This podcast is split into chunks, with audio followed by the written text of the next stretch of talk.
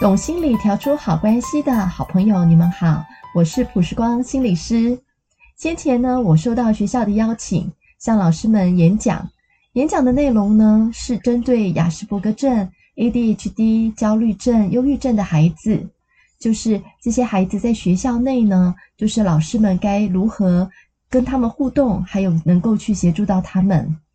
那后来呢，在啊，这个讲座结束之后呢，有许多老师和家长得知啊，都希望呢，我能够在这个 podcast 里面呢，能够再分享一下这个讲座的内容给大家。所以呢，我就想借此机会，我将呢在之后的每周三能够陆续播放几次，和大家分享这个讲座的内容。那其实这四类情形的人呢，其实在我们的生活当中呢，其实都会很容易遇到的。所以呢，如果我们能够了解，就是该如何跟他们这四类型青少年孩子的相处的想法和方法的话，其实我相信呢，可以增进我们跟这些孩子们之间相处的关系上面的帮助。所以我希望啊，这几集能够给大家有很好的帮忙跟受益。在超过一万个小时的智商经历当中呢，其中我跟国中的家长和孩子有长时间一起工作的这样的经验，我能够深入了解国中孩子他们内心当中的矛盾、茫然还有困扰。我十分荣幸呢，可以向老师呢，呃，分享我的专业心得。那呃，今天呢的课程大纲是这样的，在老师的教学生涯里面。班上呢，一定会出现呢这四种类型的学生，啊、像是在辨别这个过动症啊，啊、这个自闭症、亚亚斯伯格症啊、焦虑症、忧郁症这四个类型哈。我想说，我今天呢就简易的先说明这四种类型它的特质表现的样貌。那让老师们呢，可以在辨识这四个四种类型的学生之后呢，呃，我会再分享如何跟这四类学生的沟通的要点，还有呢，就是啊、呃，在我智商的这个专业的这个认识和体会里面，跟国中孩子们啊、如何建立这个心跟心沟通的一些啊、重点。那我想今天呢，可以带来跟大家分享，在今天的课程里面哈。我要表达就是说，我中间我都会举很多的例子啊，但这些例子呢，啊都已经简化了内容了。那我只是保留啊，可以供给我们学习的部分啊，主要是也是保护我们的里面的这个主人翁的一些隐私啊，所以我想说在这里跟大家说明一下。好，那我想我们今天课程就开始讲到第一个我要讲的就是自闭症、亚斯伯格症常见的症状。那自闭症就是在 DSM-5，就是里面所提到的亚斯伯格症的这个名称呢，其实基本上已经不再使用了。我们就把亚斯伯格症呢全部归纳，我们都统称叫做自闭症。所以自闭症本身它其实是一个光谱，那个光谱就是呢比较严重的自闭症，可能他的智能比较低，或者是他有一些比较刻板、重复、固着的行为。但是呢，我们在这个光谱的另外一边呢，是高功能的自闭症。高功能的自闭症呢，一般来说，我们在过去所称呼的名称呢，叫做亚斯伯格症。那现在呢，啊，已经不再使用亚斯伯格症，统称都叫自闭症。可是呢，啊，我我我觉得在我们的班级里面呢，可能自闭症比较严重类型的孩子，可能不见得会在班级上面看得到。大部分呢，会进到班级里面的，可能都是比较高功能的自闭症，因为大家呢在普遍还是俗称这叫做亚斯伯格症，所以呢，虽然 DSM-5 呢它已经取消这个名称了，可是呢，在待会的时候哈，为了大家理解这是高功能自闭症的类型，所以呢，在称呼上面呢，我想我就还是啊、以俗称的亚斯伯格症来做说明。那这下面呢，有几个常见的症状。啊，亚斯伯格就本身在幼年的时候就会具有一些比较典型自闭症的一些特质，例如像什么呢？像他可以专注啊，自己呢自己玩游戏，然后玩比较长的时间啊，很很长的时间，很安静，可以玩很久，或者是说呢，当他的惯性或者是他的计划被打断的时候，他会突然大哭，一直哭，一直哭，一直哭，然后停不下来，很不容易停下来。这样的类型哈，就比较是他幼年的时候就已经出现了一些自闭症的一些特质了。再严重一点的话，可能会有一些刻板且重复的动作行为，例如像挥手啊、拍手啊、啊停不下来的这样的状况。那我想比较进到班级里面，我们自己在班级上面，我们比较容易遇到的孩子，亚斯伯格症的，比较是下列的这五点啊：语言的障碍不明显，智能发展不受影响，狭窄兴趣。所以呢，呃，在班上里面呢，你可能会看到的孩子呢，他其实跟一般的学生的样貌呢，其实没有太大的差异啊，他一样是能够。啊、说话呀，就是说啊、也不会停顿，也不会啊啊、口急，是可以啊、语言障碍是没有的。那很多人都会问说，哎，那他们是不是智商比较高啊？其实呢，呃，是不见得的。智商呢，其实还是平常的智力，但是因为呢，他有一个狭窄兴趣的特征，所以虽然他的智能不见得高。但是他如果在专注在他有兴趣的事物上面的时候，他可以做得比较久，所以久了之后呢，慢慢的就成为了他的优势。那接下来他他的情况，后面两项呢，就是前面三项是智能的部分，那后两项呢比较跟情绪有关，也就是呢，他对人际互动呢是比较没有兴趣的，心思呢比较单纯。你们可以稍微可以了解一下。就是说，当一个人他可能在人际互动上，他可能比较没有兴趣，比较不去观察，那也就代表就是说，他比较不会察言观色。那这样不会察言观色，在人际互动里面呢，其实本身就比较不灵巧。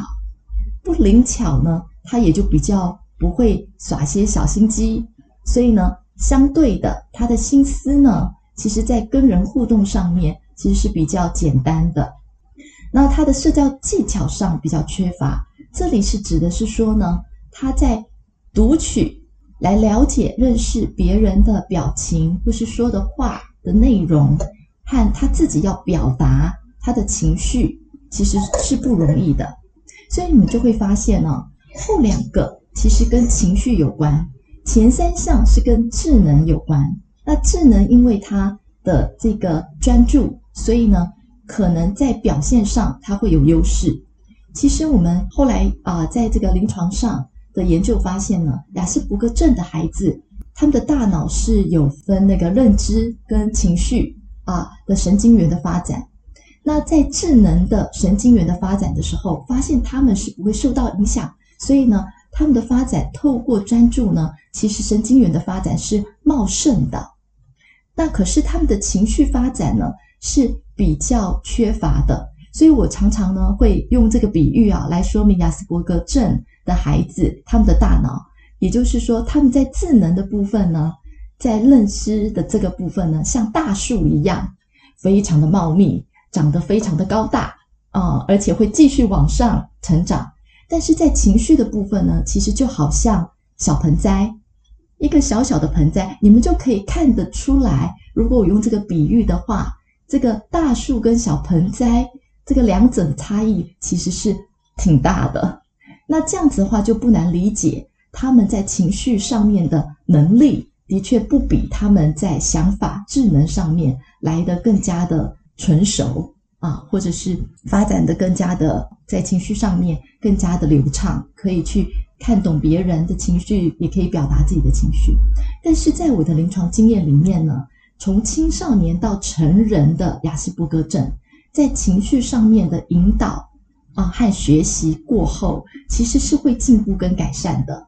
所以呢，可能大家在班级里面呢，可以留意一下，就是他可能你们班上同学里面，他是比较安静，你会发现他平常话很少，也没什么朋友，朋友少，那有一点孤僻，但是呢。有一天，可能在班上里面，你突然发现，哎，这个安静少话的学生，他怎么呢？有了这个生气，甚至有点暴怒的反应，例如像是拿东西就丢同学，或者是啊、呃、打桌椅，呃突如其来的行为的时候，这个时候可以稍微留意一下，哎，他是不是有这个啊？几次之后，你们发现，哎，好像他有类似这样子的状态的时候，就是他是不是就是亚斯伯格症的孩子呢？这个时候呢，其实就可以有所辨识。所以呢，这个我们就会发现哦，这个亚斯伯格症的孩子常常在我们的这个教学领域里面会遇到的常见的问题是怎么样的呢？对他人的言辞表达解读比较弱，情绪表达不出来，累积过度后情绪过激，较容易成为被霸凌的目标。这是我看到啊，亚斯伯格症他们常常在就是在学校在班级上面常常他们遇到的一个困境。怎么说呢？对他人言辞表达解读较弱。例如像是可能啊、他们的这个啊、听到别人讲双关语或者是开玩笑，他比较没有办法去理解这个背后的意思，所以透过双关语开玩笑的时候，他可能会觉得哎，似懂非懂哦，不知道对方到底在讲什么。但是呢，对方的语调可能让他会觉得好像呢，有一点让他感觉到不舒服啊、呃，可能他会。觉得好像在被讥笑的这样子的猜想，但是还不是太确定。但是呢，如果他遇到的一些其他的同学，他们是会啊、真正的去在讥笑他、嘲弄他的时候，一次两次，他就开始知道，这就叫做你在讥笑我，你在嘲弄我。他的感受觉得很挫折、很不开心。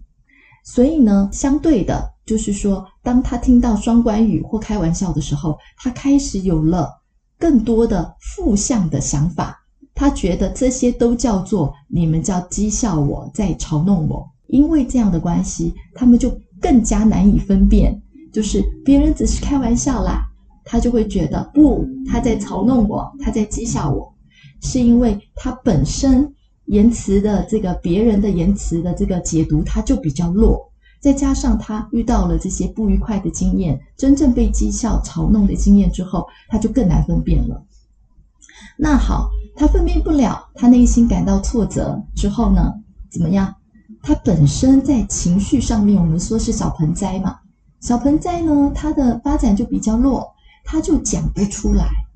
这种讲不出来的状态，在我的感受当中呢，我觉得有点像是这个。我们的这个幼幼班孩子，幼稚园班的孩子，幼稚园班的孩子呢，他们常常是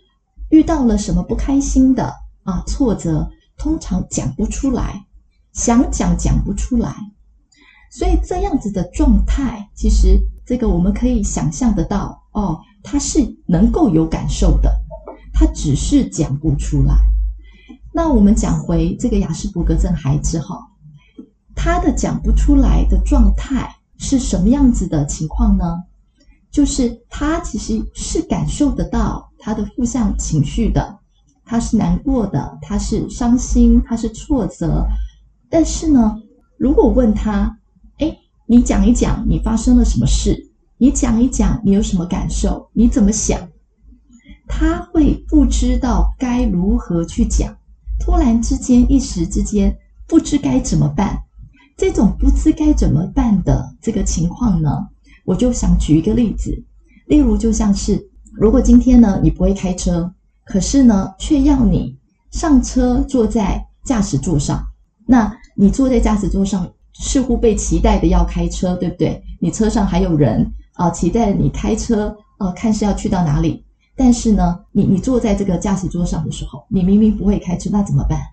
肯定很紧张。肯定很紧张，肯定手忙脚乱，肯定很茫然，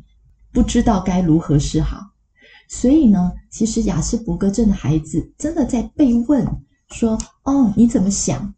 你的感觉怎么样？你发生了什么事？”一下子当下呢，他就好像就是坐在这个驾驶座上的不会开车的人一样，不知道该怎么办的紧张的起来了。所以往往就很简单的会说，哦，就是不不知道，或者是说简单的会讲几个字或是几句。所以这样子的情绪啊，无法真正的去被疏解，无法真正被了解之后呢，它就会慢慢的累积在内心当中，累积累积到一个程度之后呢，他就会这边讲情绪过激，也就是说呢，他就会突然之间啊，已经忍不住了，就会在某一件某一次的事件里面，他就会突然爆发。爆发呢，通常他的行为反应有两个方向。第一个就是退化的行为，就是我刚刚有说到，就是我用一个比喻哈，就是他们情绪表达不出来的状态，很像幼稚园的这个小朋友啊，就学龄前的这个小孩子，也就是他说不出来，他可能用哭的啊，掉眼泪，或者是呢，他可能是用生气的方式。例如生气就用行动，例如就丢东西在地上，等等的一些方式。那那些我们称叫做退化的表现行为。那另外呢，还有一种就是呢，如果他是被别人霸凌、讥笑、嘲弄的状况的话，他可能会开始模仿这个恶霸的行为，而产生变成他自己的行为问题。例如像是说脏话。或者是就是开始想要恶意对待周围的人，那往往这个部分出现的时候，就是在班级里面啊，老师会看到的行为问题，这个出现的状况就会在这个地方产生了。那他们呢，这样子的特质是比较容易成为霸凌的对象，因为也想想啊，这个情绪表达不出来，往往呢会给人感觉就是啊，我逗他。啊、我笑他，他都没反应，诶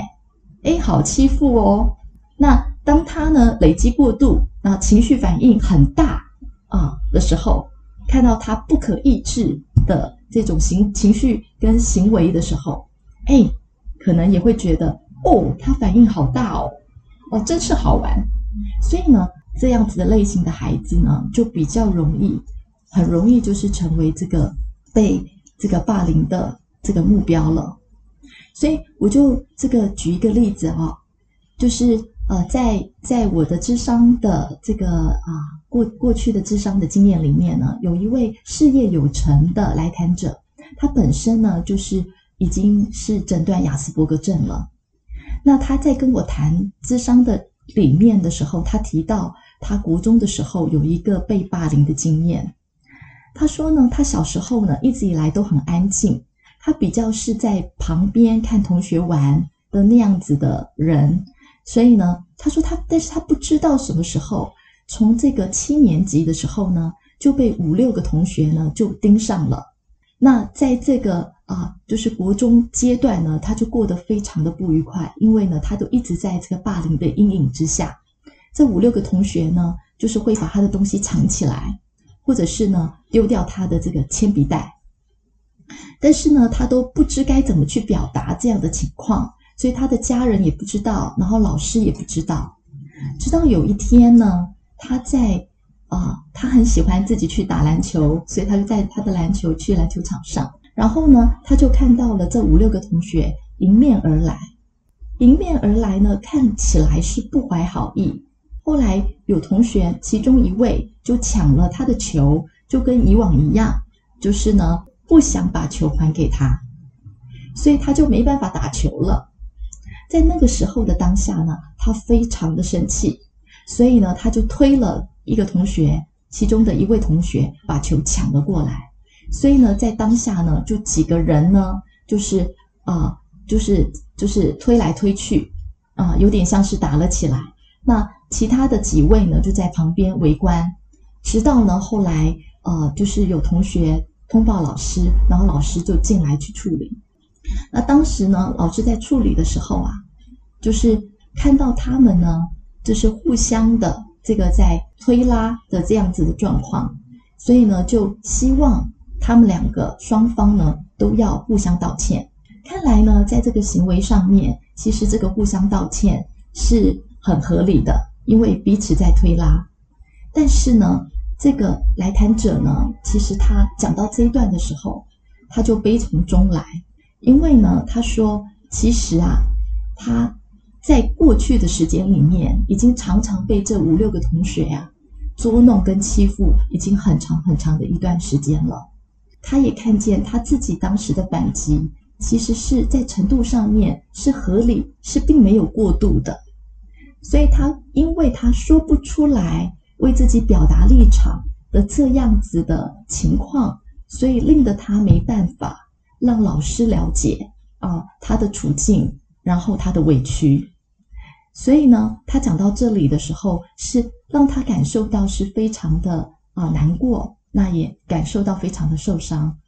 好在呢，这个学生呢，在国中时期，他后来为了要脱离这些同学对他的欺负跟霸凌，他决定要好好认真的念书。所以呢，他从这个中后段，在他的八年级、九年级的时间，就一直不断不断的在进步。然后呢，后来呢，他在会考的时候，他还考上了建中。那在这个啊、大家回回到学校里面，有一个就是啊、就是聚餐的时候呢，他就又见到了这五六个同学。这一次呢，他就鼓起勇气啊、跟他们问说：“我一直非常的想知道，为什么你们会选择我？为什么你们要欺负我？你们知道这五六个同学怎么说吗？他们说。”其实我们也不知道，我们当时只是觉得好玩，你没有什么特别。他听的时候呢，他就觉得原来他并不是他自己想的，好像自己做错了什么。他突然有一种释怀的感觉。可是呢，当回忆起这个过去的这段时间的时候啊，其实我在想，如果啊、老师知道他是亚斯伯格症啊、如果他被对待。这个在霸凌处境的方式啊，能够被更深度的去理解跟处理，知道怎么去对待的话，我想对他的帮助一定会是更大的。所以现在亚斯伯格症啊的临床治疗啊是在这三个方面，因为呢他们在这个社交的技巧上面的缺乏，在我们的临床研究里头呢，就是我们越来越发现啊亚斯伯格症的孩子的智商呢。其实他在这个社交技巧的部分呢，其实是最好不是个别智商，而是亲子智商，因为呢，家庭才是他最好学习人际互动的一个场域。嗯，所以往往呢，在亲子智商里面呢，就是啊，父母学习怎么样子去了解亚斯伯格症孩子，并且知道该怎么样跟他互动，在生活当中每天每天所累积下来的社交技巧。对他的这个刚刚所提到的，他的这个情绪像个小盆栽，就是要每天的浇灌、浇水、施肥，然后呢，他才会慢慢茁壮，跟得上他认知的这棵大树。所以老师们呢，也就可以了解，就会比较知道说，他的人际的学习，可能真正最重要的重点在家庭，不一定是在班级里，对他们的帮助是更好、更大的。那。第二个呢，就是老师们可以做的是什么？就是呢，可以强化他的优势，培养他成就感，就是对他有兴趣的这个比较专注力高的科目呢，他其实本身也会比较能表现他的创造力。所以老师们可以留意，哎，这样子的孩子哪些科目比较强，然后可以鼓励他在这上面呢，可以去有所成就，那也可以提升他的自尊心。另外呢，就是刚刚有提到哈，在班级里面比较会出现的，就是就是比较会出现的是呢，他会突然的因为压抑过后，情绪会过度的这个过激，对不对？然后呢，反而成为了他的行为上面的问题。所以呢，这个控制学生暴走的情绪是重要的。但是呢，往往啊，我们会看到这样子的学生哈，就是平常的时候安静。或者是比较配合，但是呢，在当他有情绪突然出现这么样的高亢的时候啊，一下子突然变了一个人，会有一点点觉得难以接受。通常呢，一般啊、周围的人呢都会想要赶快安抚他，让他恢复到像之前一样，就是能够平静，能够呢就是稳定下来。可是呢，如果在当时他已经暴怒的情况的话，其实不是太有效的。怎么说呢？其实我们也不难理解，就像呢，火山，火山呢，就是常常酝酿、酝酿、酝酿、酝酿到后来，它突然爆发。一爆发之下呢，可能岩浆要喷很久很久，才会慢慢、慢慢、慢慢、慢慢、慢慢、慢慢平息下来。可能我们也可以了解，像这样雅思的孩子，如果他有情绪上面突然爆发后的一些行为状态的时候，会需要比较一段时间的去恢复。所以待会呢，我就会在后面的课程里面。就是呢，运用这个冰山对话，就是说出他的感受、他的想法，然后等到他被听到他的感受跟想法之后，气就消了一半了。然后呢，也不一定要当下要立刻去谈解决方法，而是呢，或许改天再来谈谈解决方法。这样子的步调的话，就是放慢步调的话，比较对这样雅思的孩子有效哦。所以我们老师。就是面对这样的孩子的时候，我们也格外需要在他暴走的情况的时候，我们要格外的更加的冷静啊，因为他们本身就是认知本来就超过于他们的情绪，就是比较能够他们的认知是大数嘛，所以老师反而表现的冷静理性啊，比较能够在